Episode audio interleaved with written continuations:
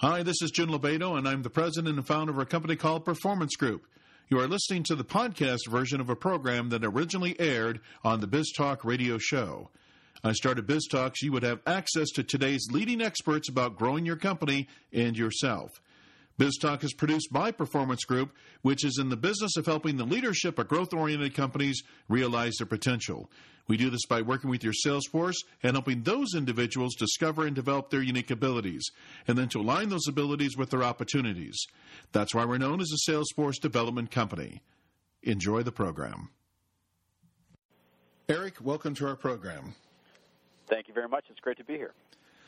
Well, Eric, if titles sold books, this would probably be one of the best titles as it relates to hiring employees I've run across. So, how to hire A players, I think, pretty much says it all. But let's go back in time just for a second. What was the premise or the genesis behind putting your thoughts down on paper and getting to the point of being able to write about how to hire A players? You know, I started my company 10 years ago, and, and really at that point was primarily focused on consulting and coaching both executives and managers. But I quickly realized that many, many companies were trying to solve a recruiting problem with a coaching solution. What I, what I mean by that is they were trying to take B and C players and do anything and everything they could to turn them into A players. And while a, you know an ability to lead and coach is absolutely critical, the fact is you cannot turn most C players into A players. And so I realized that drawing on my recruiting background and helping companies to get proficient at knowing how to reach out and find and hire A player talent was just, the, you know, it was absolutely critical in the business clients with whom I worked. So, given the marketplace right now, are you finding that, that it's easier to find A players or harder to find A players? You know, it's fascinating. It, it's it's never easy. Uh, I was just speaking for CEO group in Michigan a few weeks ago, and Michigan still has around around the Detroit area 10% unemployment. It's probably really more like 15 to 17 when you factor in people who have stopped looking for work. And yet, these small to mid-sized manufacturers with whom I was dealing, the CEOs, they cannot find talented people to work the production line. So I, I think the the idea of finding A players, really finding that top 10% of talent, I, I think that's I think that's always a challenge no matter the economy. And typically, you'll you'll hear some people say though that right now it appears to be an employer's market. So where is the paradox between people saying, "Gosh, it's an employer's market. Look at all the talent that's out there," and your feedback or your experience where it's always been and continues to be difficult to find A players? Uh, it's a good question, and I'm not saying that there aren't some and haven't been some very good people who've been between jobs and, and have had to be looking. So that I think that's been the case. But I would say two levels. One, finding executive leadership is never easy. And there's there are always going to be a lot more companies than there are really truly talented managers. Those folks are always going to be hard to find. I think at a lower level, let's even go back to a kind of a blue collar position. I, I think what you're really seeing is a gap in skill set. So manufacturers, for instance, in the United States, if you're a manufacturer in the U.S. and you're still around, you are tough, you're lean, you're competitive, you're world class, and and you are are, are highly automated. So you need people who really can operate complex machinery and really think. And you know, not everybody who's on the street who even has worked on a production line is going to fit that bill. So I, my experience has been that it's even given the soft economy, it is not the easiest time or place to find A players. Your experience of consulting companies my experience in consulting with companies, my experience in recruiting, do high level executive search for senior level, you know, senior level leadership positions and senior level sales roles. And then also I have an interesting vantage point because of the book. I do a lot of speaking across the U.S., coast to coast. So I, you know, I try not, I, I try not to, to say definitive things when I don't really know, but I can tell you across the country, if you speak to the CEOs of mid-sized, fast-growth businesses, almost every single one of them today is having a, is having a hard time finding the top talent and the best talent that they need to, to help their businesses continue to grow. As you've worked with these companies and you came in through the front door on the consulting side mm-hmm. and then looked around and said, hey, well, we got some problems with the players you're bringing on board. Yep. in your opinion, how many of the problems inside a company that you were called in to consult on would either be mitigated or have gone away if they had, first of all, hired A players to start with? Well, that's a great question. You know, I believe that much of everything rises and falls upon leadership. So, on the one hand, I, I don't try to cast all the problems of a company down in the mid to low levels of an organization and say if we just had better people, we, we you know, the company'd be doing better. I, I think that it starts with very strong leadership.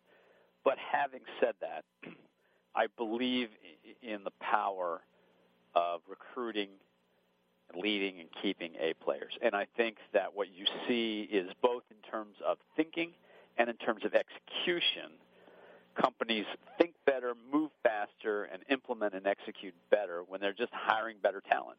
And so that's why recruiting, and this is my mantra, recruiting is a, is a leadership priority. It's not just an HR priority because it really has the power to move an entire organization uh, upward and forward. So, in your book, and by the way, for our audience, the book we're talking about is How to Hire A Players finding the top people for your team, even if you don't have a recruiting department. So, in your book, I love your chapter. And the chapter title is Would You Know an A Player If You Met One? So, what's been your experience that people really don't even know what they're looking for? Yeah, and, and you know, I, I know we've got a lot of senior executives listening to the program, and so at a gut level, most senior people know what they're looking for. But it's easy as you move into an organization and you involve multiple executives and managers in the hiring process to really not be dialed in on what an A player looks like. I had a client of mine on the West Coast ran a very successful construction company. He he created a new position and then promptly hired and fired three people for that role in 18 months. Then he called me and said, "Hey Eric, for the fourth one, I think I need a little bit of help." And the fact was, and we can talk about the details of it if you like, he had made some assumptions about what he needed that were incorrect. And so he wasn't even looking for the right person. Now listen, I, I don't mean to, to I don't mean to insinuate that somehow if you really have defined the right job description, then finding an A player is, is easy. That's not true. But I will say that the first step, and an important step, is to really get dialed in and say, this is what an A player looks like in this particular job. And that's important what does an A player look like in this job for in my organization? At least then we have a scorecard that we can use to go out and start finding and interviewing people. Unfortunately, Eric, we won't have time in this program to dive deep and as you do in your book to go through the process of identifying who your A players are, yep. creating that profile. But is there one or two questions you would typically ask your clients to get them thinking about what that profile should look like that you could share with our audience tonight to get them thinking? Absolutely. And in the book, I outline this in detail. But I'll tell you, it's interesting. The first step in defining an A player is defining a B player. So while this may sound paradoxical, the first step in, in defining what a, what a rock star looks like in a particular role is defining what a former boss of mine used to describe as a solid citizen.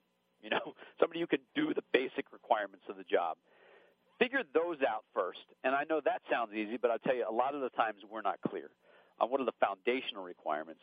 And then on top of that, say a rock star, an A player, can do all those things plus these things that really do move the needle.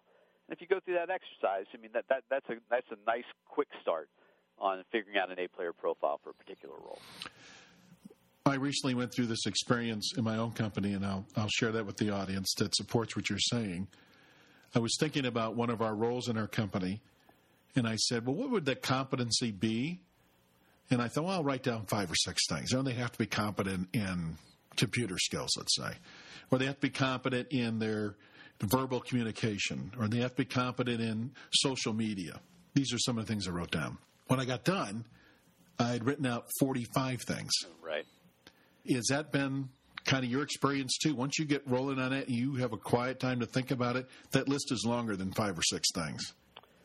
You know, I would say initially it is, but I, I will also say that one of the reasons that we do a bad job of interviewing, and this is moving ahead in the process here a bit, but one of the reasons we do a bad job in interviewing is because we have these incredible grocery lists of requirements that we're looking for.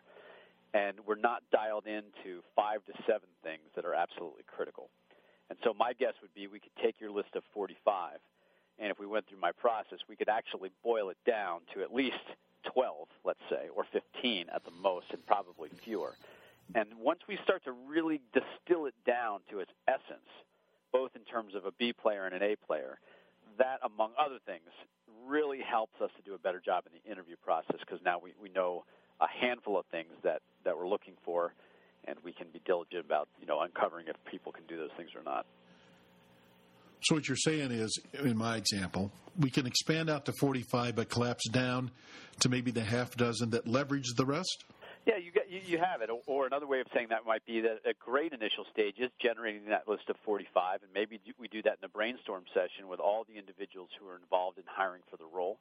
But my guess would be in 45, you can there are commonalities among those 45. You can start to group things together and get it down to a list of 7, 9, 12. And and then furthermore, you can distinguish between B player things, B player characteristics and A player characteristics. And that's one of the things that I describe in the book is I get this down to one page. One page A player profile, one page page interview scorecard, one page coaching scorecard because I'm not interested in complex HR tools. I'm interested in leadership tools that take our leaders and our frontline managers and help them to wear that recruiting hat and help them to wear it more effectively. So it carries through from not only finding these candidates, but onboarding them, bringing them up to speed, and working with them. Then you know it, it absolutely does. And, and if you think about it, and this has been very interesting with my clients and, and with the companies and the organizations that I speak to across the country, if we know what an A player looks like and we've defined it and distilled it down to its essence five, seven, nine things, let's say. Well, now we can create an interview scorecard that helps us upstream in the recruiting process to figure out hey, is this person an A player or not? Do they have the accomplishments that demonstrate that they're likely to be successful? But we also have the, the foundation for a coaching scorecard that says once I bring them on, here's the here's the here's the coaching scorecard that I'm going to use along with the metrics, typically that again that we already have, that really are going to help me to lead and coach this person to be successful. So it, it it's both. It, it, it impacts both the recruiting and the leadership and management process. You know, Eric, just listening tonight, and I can imagine the audience out there thinking, "Well, okay, this isn't rocket science," but on some level it must be. So, in your opinion, why is it so difficult for our leaders and companies to go through the process you just described. I mean, it, it sounds simple enough. Well, and I'll tell you what, I don't think it is really complicated. It, it, like anything else, it takes diligence. I think it helps to have somebody who's done it, you know, 500, 1,000 times to, to guide you through the process. But I actually think the problem, and this leads us, if you, if you want to go here, to the million dollar question, which is where do I go to find A players? because my experience is that CEOs uh, of the kind of businesses that we're talking about are, are willing, would be willing actually, to vote to devote the time and the resources to these kind of exercises if they had confidence it would lead to finding and hiring better people. They don't. You're saying they, they're really coming from a scarcity mentality. Well, I mean, there is a scarcity. It's it's tough. It's tough to find good people. The million dollar question is where do I go to find more A players? Okay, so let, let me ask you the million dollar question. Eric, great, we built this profile. Now what? I, will tell you what we do. First of all, we, we start with, with my assumption, as I indicated earlier, that recruiting is a leadership priority. It's not just an HR priority. We get dialed in on what A players look like for particular roles within our organization. And then, among other things, we become recruiter in chief for our business. I spoke to a group in eh, the Engineers Club in St. Louis, Missouri, and this was over a decade ago. And in that room were, I'd say, 150 people. 149 of them were seasoned youth, you know, engineers between the ages of 25 and, and 35, otherwise, you know, perfect recruiting ground if you owned an engineering firm. And then I had one guy over here to my left, 55, polished professional, quietly holding court at his table. And I thought, you know, who is this guy? I mean, he, he clearly didn't belong. He wasn't hanging out with his friends. So I made a point to go over to him after my talk. I introduced myself, and I politely asked him, you know, what, John, what's the value for you being here? And he looked at me square in the eye. I'd never met him before. I'd never talked to him after. And he said, Eric, that's very simple. I'm recruiter in chief for my business. And that's stuck with me ever since. We have to get in a mentality as leaders in these organizations that we are recruiter in chief. It's our job. If we have HR staff, they support us. But my job and the, job of my management team is always to be looking for the next A player. And if we start with that mentality, I'm not saying that completes the job, but if we start with that mentality and then begin to get dialed down into the specific talent pools that are going to be valuable for us, we're really going to start to be, see better results within our organizations. Where did we get caught in now, which is the wrong assumption? that it's HR's job? Because, boy, at one time in business, wasn't it HR's job? Well, and listen, it still is. I mean, uh, recruiting is a very time intensive process. Uh, not to cut you off, but you're saying there's a difference between who owns the responsibility and who does the job? What I'm saying is that if you own a manufacturing firm, then the plant manager is responsible for manufacturing. But the CEO and the senior executives own manufacturing. They, they're the ones who are placing the emphasis and the priority upon it because that's what they do. That's their business. And my point is, every business is a people business. And if we are every, and by the way, every business says that they want to hire more A players, so that means nothing. But I'm saying if you're genuinely committed to it, if you understand and can connect the dots between hiring better people and transforming your business, then from the CEO on down, you begin to put a priority on recruiting and recruiting every day. Now, we can talk about what that looks like from a practical basis.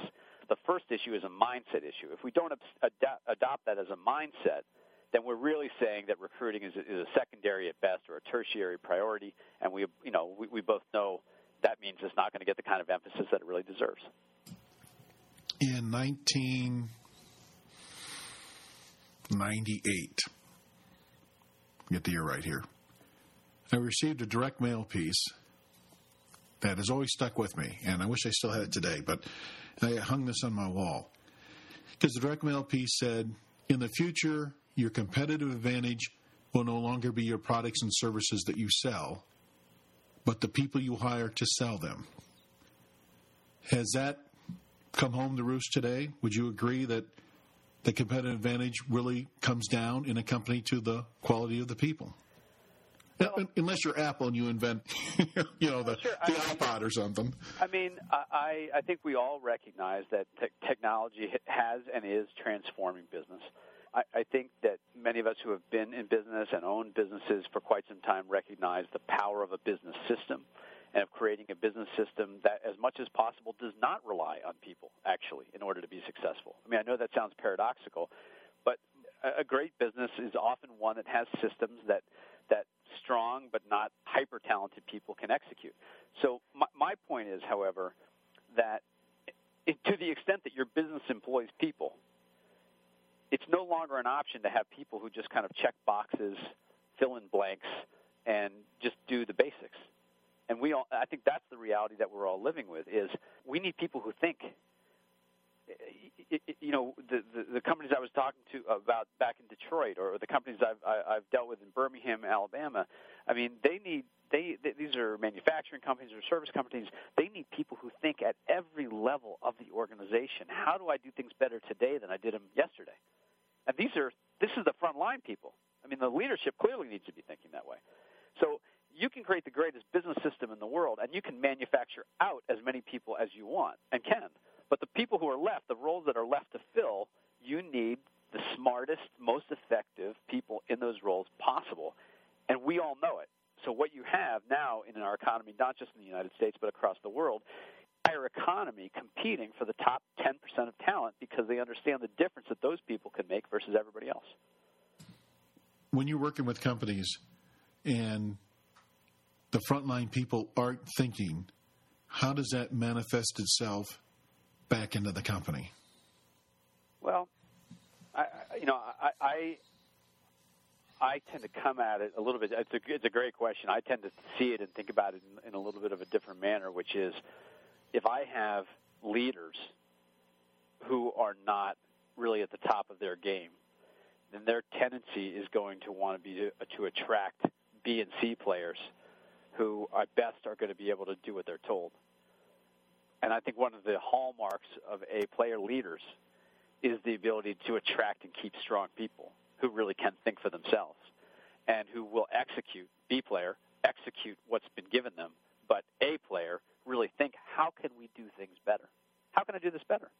And you know that that mentality of I'm going to do the fundamentals of this role today, keep the keep the you know the train rolling, but I'm going to think about how I can improve the process. You know, whether whether we're talking about an administrative or assistant or a CEO or anybody in between. I mean, that's that's not the only characteristic of an A player, but I think that is one of the things that starts to differentiate the best performers from kind of the solid middle of the pack.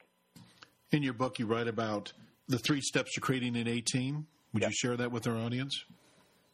Sure. Well, first of all, we, we, you know, I think we've already discussed uh, uh, one piece of it, which is you've got to define this A player this A player profile, and you have to create an A player mindset throughout your company. And what I mean by that is that this phrase "recruiter in chief" obviously plays off CEO, uh, commander in chief. Well, the commander in chief is not the sergeant. The commander in chief is not down in the trenches. He or she is the one who's setting the overall vision and tone we need to get an A player mindset throughout our organizations. And one of the implications of that, the first implication of that is we've got to stop filling positions. Now, now, you know, that phrase, words mean things. And so you'll find throughout, it's ubiquitous. We talk about, well, I've got a position to fill. Yeah, we've got a job to fill in our company. We had somebody leave. We have, you know, we're growing. We're, we're doing this. We're doing, we got a job to fill. You know, the idea, the mentality of, I have a position to fill, you're already losing. Because that's a reactive phrase. It's a reactive way of looking at it that says, "What I got to step away from my real job, and I've got to, you know, come over here and put my recruiting hat on. I got to fill the job as quickly as possible so I can go back and do my job." And we need to change that. So the first step that we need to do is we need to create an A-player mindset that says, "No, no, no, no. We're not filling positions. What we're doing is we're always looking, always looking for the next A player to join our team." So that would be that's step number one of the process, and I've got a couple other things I can go through if you'd like. Uh, thanks for sharing that. I think sure. that that's the important thing. Okay. I'm sitting there today. I got my profile. I, I bought into the fact that we're constantly recruiting. Where's the first stone I overturn to start finding these A players? That, yeah, I, I, I agree with you. That that's that is really the critical question. So let me talk about a, a couple of things here. Number one, let's not overlook the people who are right under our nose. And what I mean by that is we need to create an update act upon a recruiting target list. Sometimes, you know, we tend to we tend to fall back into old behaviors, and we tend to think like as if we were the company that we were, as opposed to the company that we were becoming, and the, the company that we are. I, I have a client of mine. It's a relatively small construction firm in the Midwest, and when we went through this process, one of the things that the COO did was approach somebody that he already knew, had already developed a relationship with over the years, who worked for a multi-billion dollar with a B a construction firm in his same town, and just said, "Listen, you know, I'd love to have you come work for me." And you know, six months later, that person was working for him because she really was a, was a small company person trapped in, in a big company cube. Now, I'm not saying that doesn't solve all our recruiting problems, but I'm saying number one is let's get a target list together and let's go after folks that we think could add a lot of value. Another thing would be to say, I, I really believe that uh, recruiting is just marketing and sales in different garb. What I mean by that is, I don't care if you've never recruited a day in your life. If you understand marketing, you understand sales, you already understand recruiting. So you just think about, you know, where are the places and the, the functions that you're already attending? You're already there. You don't have to spend any more money. You don't have to spend any more time. You're already going to these things. But to be thinking like a recruiter among the other responsibilities that you have. So continuing education, and trade shows and industry events and chamber of commerce functions, all those types of things. Are we are we thinking about who, who are the A players? And by the way, who are the A players that fit my A player profile? Because that may or may not require industry experience. I have a I have a bias actually and to believe that many times, not all the time, but many of the times when we require industry experience, it's actually because we haven't really dialed into our A player profile and we are not committed to saying, I'm going to find the best people I possibly can and then train them on the things that I know that I can teach them. You do a very good job in your book about finding new pools of A player talent. Yep. Share with our audience just a couple of those that they're probably not even thinking of today, because well, you have several in your book that I think are unique. Sure. I've seen retail businesses, for instance, that get very dialed into hiring people out of the restaurant industry. And in fact, I've had business to business sales organizations that get very dialed into hiring people out of the restaurant industry because what they realize about the best waiters and waitresses is that they've developed very strong transactional selling skills. They know how to upsell, they understand how to keep score monetarily, and they, they realize that these are the kinds of people who can really add a lot of value to their organizations. I've had other clients that do phone based selling, and what they've realized through their A player profile is that really the foundational skills that they're looking for are a phone based customer service person. And then the A players not only can provide good customer service on inbound calls, they really can get on the phone and make outbound prospecting calls. And so I had one client of mine that figured this out and then actually would advertise and promote not for sales positions, but for customer service roles. And part of the reason this was because in their particular town, they had a number of very large call centers for Fortune 500 companies. And what they understood was a basic sales principle, which is if they filled their recruiting funnel with a lot of prospective candidates that had the fundamental, the B player skills that they were looking for, and then they did a really good job of weeding through those people, they were going to be able to find the A players who really could go out there and sell. So that's the kind of mentality that I that I like to try to inculcate, which is to say, if we understand the fundamental skills we're looking for and we can get dialed into a basic a talent pool, a large enough talent pool that has people with those fundamental skills, let's just go find the best people in the pool. If we find the best people, they have a very good chance of being an A player for us. Okay. Thank you for that. Couple quick things. Sure. Number one, number one rule using online today in recruiting would be what? I, I think online recruiting, I, I would say, has become, on the one hand, critical, on the other hand, not a replacement for personal relationships. So you'll find if you talk to recruiters or, or you know know enough about the recruiting uh, community that LinkedIn, for instance, has become a really critical tool in the recruiting community. If you're not familiar with LinkedIn, it's essentially an online resume where you can link to other people within your industry. And you can join groups and you can get to know people. And so I would say tools like LinkedIn for most businesses, business to business sellers, are, are, are very, very important tools. Having, depending on the size of your organization, this may or may not be a no brainer, but having a web presence that has a good, clean career page and has the ability for people to apply online, I think that's very important figuring out how you, how you can use Twitter to be able to promulgate not only your message to your customers, but also your message to your candidates. And to gain an online reputation as an organization that's doing good work, doing quality work, has good thinking, that's a really important recruiting tool. Having said all that, you know, we, my firm, our, our primary focus is executive search for senior executives and for senior salespeople. And the other thing that I will tell you is, just like in marketing, those are great tools to build a brand, to position, and to help generate inbound activity, but they are no replacement for relationships.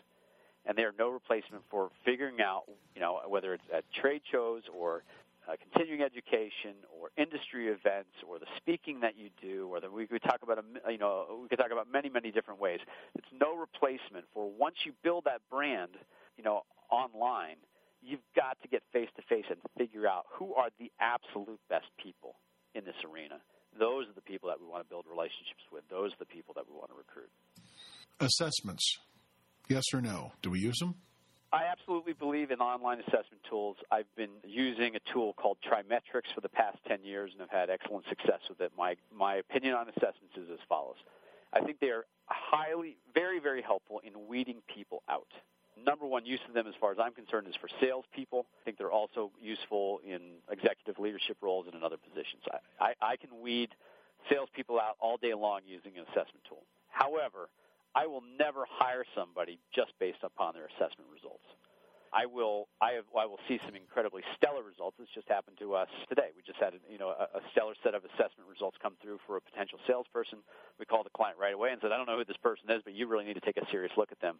But you've got to integrate that into a good interview process because assessment tools today are not strong enough to just be able to hire somebody or not hire somebody based solely upon those results. Nor is it legal. Recruiters use them, don't use them. My experience is that the companies that consistently, and I mean year in and year out, find, hire, lead, and keep A players do most of it internally. And they also use recruiters, uh, almost all of them. So I, I think the point here is this makes sense. If you think about recruiting as a core competency and you say, listen, we're good at this. I mean, we're good, we're good at building an A-player team. Then, then a lot of that competency is going to reside within your own four walls. But when it comes to high-level executive search, when it comes to hard-to-find positions, when it comes to roles that you're not used to hiring for, you value it enough to turn to a, a well-regarded recruiting firm and help you bring a person in. So I think it's a matter of and as opposed to or. Imagine today that you're an A player. Okay, let's let's pretend Eric is an A player. Yep. And he's sitting out in the marketplace, and he has some triggering event that causes him to look. Okay. So you're out there and you say, you know what, this has been a fun ride, but I, I'm looking for the next challenge, the next level, the next opportunity, whatever it is. Yep. So as an A player, what are you looking for today in those companies? What do A players value? I, that is a, such a good question, and such an important question, I think, for us to really think about deeply, not just in general. I'm going to provide some general answers, and I think they're applicable, but also very specifically to our industry, to our company. A players want to move to the next level. In fact, that phrase, move to the next level, I want to move to the next level in my career, is it, it touches a place deep within most A players. And when I, again, I'm talking, we're talking about the top talent, motivated people who really want to accomplish, whether they're administrative assistants or CEOs, they want to move to the next level. They want to learn. They do not want to stagnate. And so, in part, what you're what you're creating and what you have to communicate to these people is that that's what we've created here. You know, we've created a platform upon which you can perform and do your very best and learn and work with the very best. And uh, that's, that message is incredibly motivational, incredibly motivational to many A players. Eric, is there one question today that I should have asked you that I haven't? I think you, you, you, you've asked me a number of great questions, and, and I think to, particularly this last question leads us or could lead us into a discussion that says this. Once I have them, how do I keep them? Okay. And the reason that is so important is let's come back to my initial premise. Recruiting is a leadership priority, it's not just an HR priority the, so as a, as a function of that, we have, if we're leaders, if we know how to lead people, if we uh, know how to create a vision and creates a sense of, of progress and order for people so that we are providing a platform upon which they can do their best work, that is how we don't not just find them, but we lead and keep A players. And when we are leading and keeping A players, we are now creating, among other things, we're creating a context, a culture that other A players want to be a part of. And if we stay at it, if we stay committed, over time, and it does take time, but over time, what we do is create a company and a culture and an organization that's differentiated. Because the, if the best people want to work there, and there's a big gap between that kind of company and most other organizations, and that is, in, in, in the end, that's part of the reason why why recruiting pays off because we're able to kind of create an organization that can outthink and out execute the competition. In your opinion, is this challenge, and it's always been a challenge, like you said, but this challenge of finding A players going to become harder in the near future, meaning the next three to five years, or easier? It's going to be harder. And it's going to be harder because I think in fits and starts, the economy is getting stronger. And while you know, to come back to your my initial point in response to your question about the economy, I think it's always hard. I think in, in strong economic times, it's it's harder.